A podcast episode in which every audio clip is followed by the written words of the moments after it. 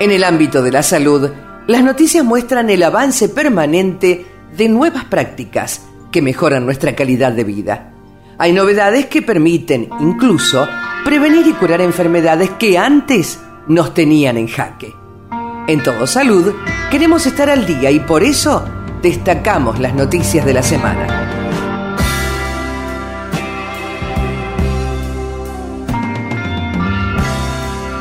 Y en las noticias de esta semana queremos alertar o sumarnos, mejor dicho, a la alerta planteado por una fundación dedicada a la salud pública aquí en Mendoza en relación a que el radicalismo ha colocado en lugares claves del Ministerio de Salud a personas sin capacitación. Pablo Ferrari, presidente de la Fundación Salud Inclusiva, profesor de la Universidad Nacional de Cuyo y especialista en salud pública, aseguró que hay decisiones tomadas en cuanto a referentes por parte del Ministerio de Salud en Tunuyán y en La Paz.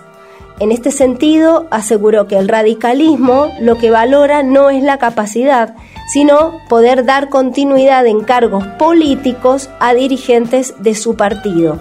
Y a continuación explicó para Todo Salud a qué casos se refiere. Lo que ha sucedido en el Valle de Uco es que tras la finalización de su mandato como concejal de Pablo Trigo, que es un militante del radicalismo que responde a Cornejo, eh, y es politólogo sin formación en, en temas vinculados a la salud, al sanitarismo, para darle continuidad política, lo han puesto al frente de la coordinación de la región sanitaria del Valle de Uco, que es el área del Ministerio de Salud de la provincia que tiene a cargo los hospitales, los tres hospitales que hay en esta región, son el Hospital General Las Heras de Tupungato, el Hospital Escarabelli de Tunután, que es el principal hospital de la región, y el Hospital Tagarelli de San Carlos y los centros de salud provinciales que hay en estos tres departamentos. Y para ponerlo en funciones desplazaron a un bioquímico que venía cumpliendo esa función desde hace seis años, que Guillén, que, había hecho un trabajo razonablemente eh, acorde, e inclusive una de las críticas que le hacían del radicalismo puntualmente en Tunudán fue haber establecido como centro de vacunación el auditorio Raúl Silvano, que es el auditorio que tiene el municipio de Tunudán, y se lo criticaban por, por una cuestión de, de que figurara políticamente un municipio que no es del mismo color que el gobierno provincial, más allá de que ese espacio físico reunía y es el que mejores condiciones presentaba para, para una campaña de vacunación masiva como fue la de la pandemia cuando, cuando comenzó. Y por otro lado, eh, es lo mismo que ha sucedido en La Paz, donde finalizado el mandato de Pintos, profesor de educación física como senador provincial, ex intendente de La Paz, militante radical, lo han puesto al frente del Hospital Arturo Ilías de La Paz, con lo cual el gobierno provincial, el radicalismo, lo que valora no es la capacidad para, para, conducir y la idoneidad para conducir estos espacios tan importantes para garantizar el derecho a la salud de la población, sino que darle continuidad en cargos políticos a, a dirigentes de su partido.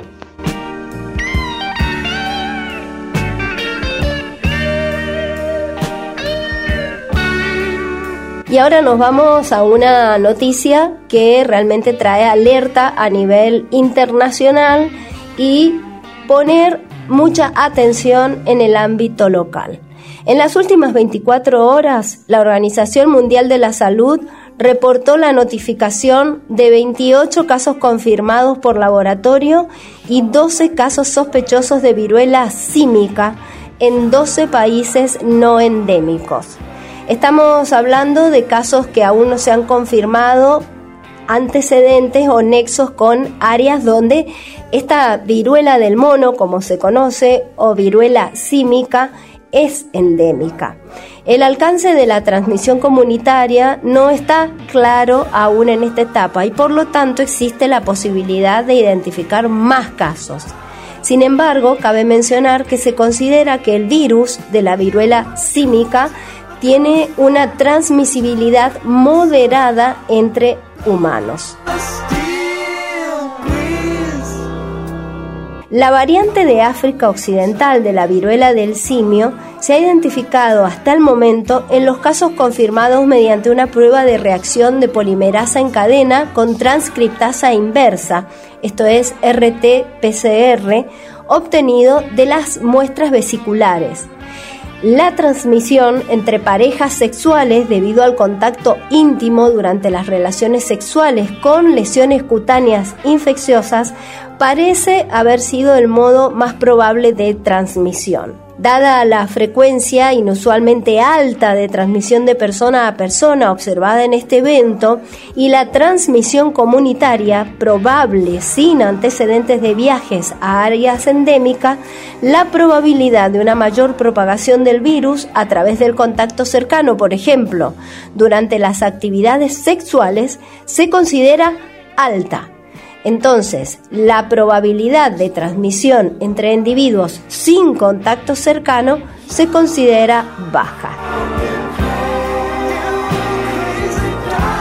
Vamos a escuchar el informe que hizo la cadena Euronews respecto de los casos que se han registrado precisamente en Europa y después les cuento qué está ocurriendo en Argentina.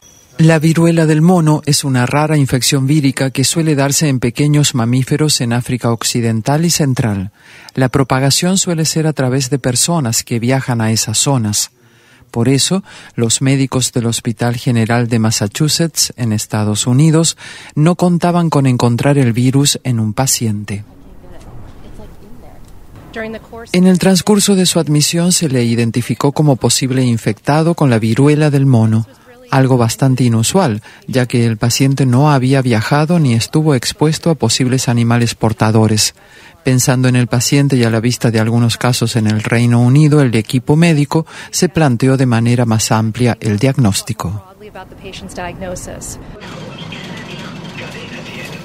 Los médicos intentan ahora determinar si la infección está relacionada con un pequeño brote en Europa.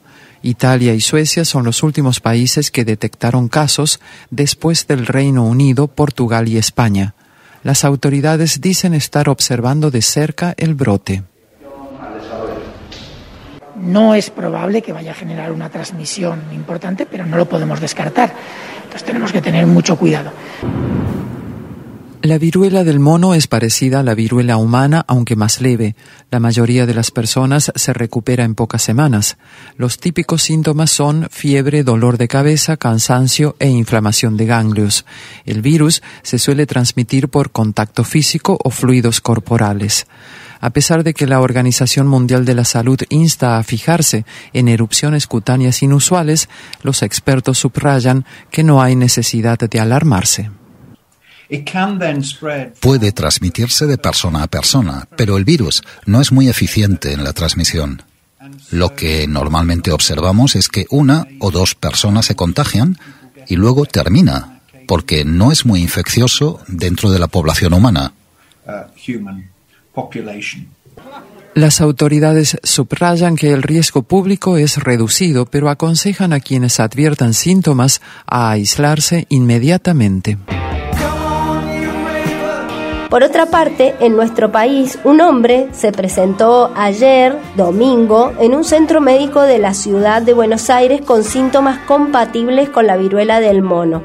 Esto lo confirmó el Ministerio de Salud de la Nación al aclarar que la persona que presenta pústulas en distintas partes del cuerpo y fiebre se encuentra en buen estado general, aislado y recibe tratamiento sintomático es una persona que había llegado desde España el pasado 16 de mayo. Según informó la cartera de salud, para realizar el seguimiento e investigación, se llevó a cabo la toma de muestras para diagnóstico etiológico, las cuales están siendo analizadas en el Laboratorio Nacional de Referencia INEI Anlis, Dr. Carlos Malbrán. En tanto, mientras se aguardan los resultados, se conformó una mesa de trabajo con la provincia de Buenos Aires y Ciudad Autónoma de Buenos Aires para coordinar las acciones clínicas, diagnósticas y epidemiológicas con el fin de confirmar o descartar el caso, dar la adecuada atención clínica e implementar todas las medidas de control de foco para evitar una posible transmisión. Se han realizado desde el Ministerio de Salud algunas recomendaciones para la población y las vamos a compartir ahora.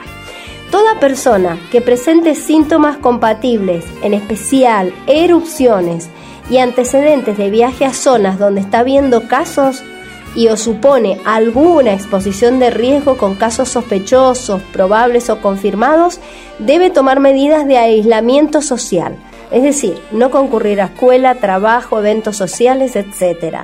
Implementar medidas de protección respiratoria, como por ejemplo el uso adecuado de barbijo, ambientes ventilados y distancia de otras personas, y realizar la consulta con el sistema de salud en forma inmediata.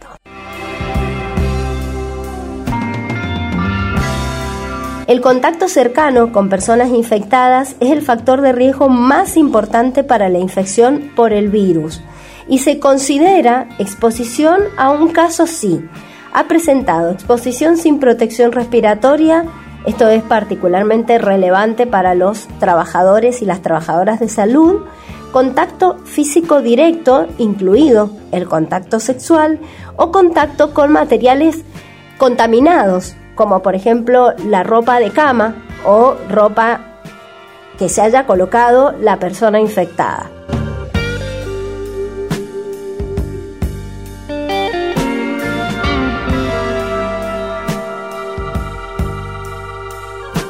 Si una persona ha tenido contacto de riesgo con un caso sospechoso o confirmado de viruela símica en el periodo infeccioso comprendido entre el inicio de los síntomas del caso hasta que hayan caído todas las costras de las lesiones cutáneas, va a tener que guardar los siguientes recaudos.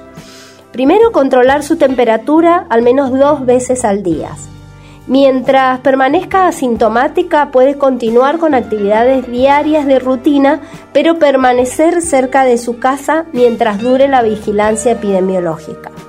Se va a realizar un seguimiento clínico sanitario estricto durante 21 días desde el último contacto con el caso y si la persona desarrolla erupción deberá ser aislada inmediatamente y evaluarse como caso sospechoso.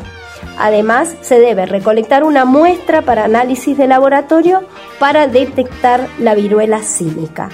No debe donar sangre, células, tejidos, órganos, leche materna o semen mientras esté bajo vigilancia de síntomas y en caso de niños, niñas en edad preescolar, se recomienda evitar que acudan a guarderías u otros entornos grupales. Bien, con todas estas recomendaciones espero que nos quede claro que ya después de una pandemia como fue COVID no podemos subestimar ninguno de estos riesgos que nos están informando. Ojalá no pase nada, pero por las dudas, al igual que con la hepatitis de origen desconocido, debemos estar alertas a estos síntomas y consultar al médico o médica ante cualquier duda.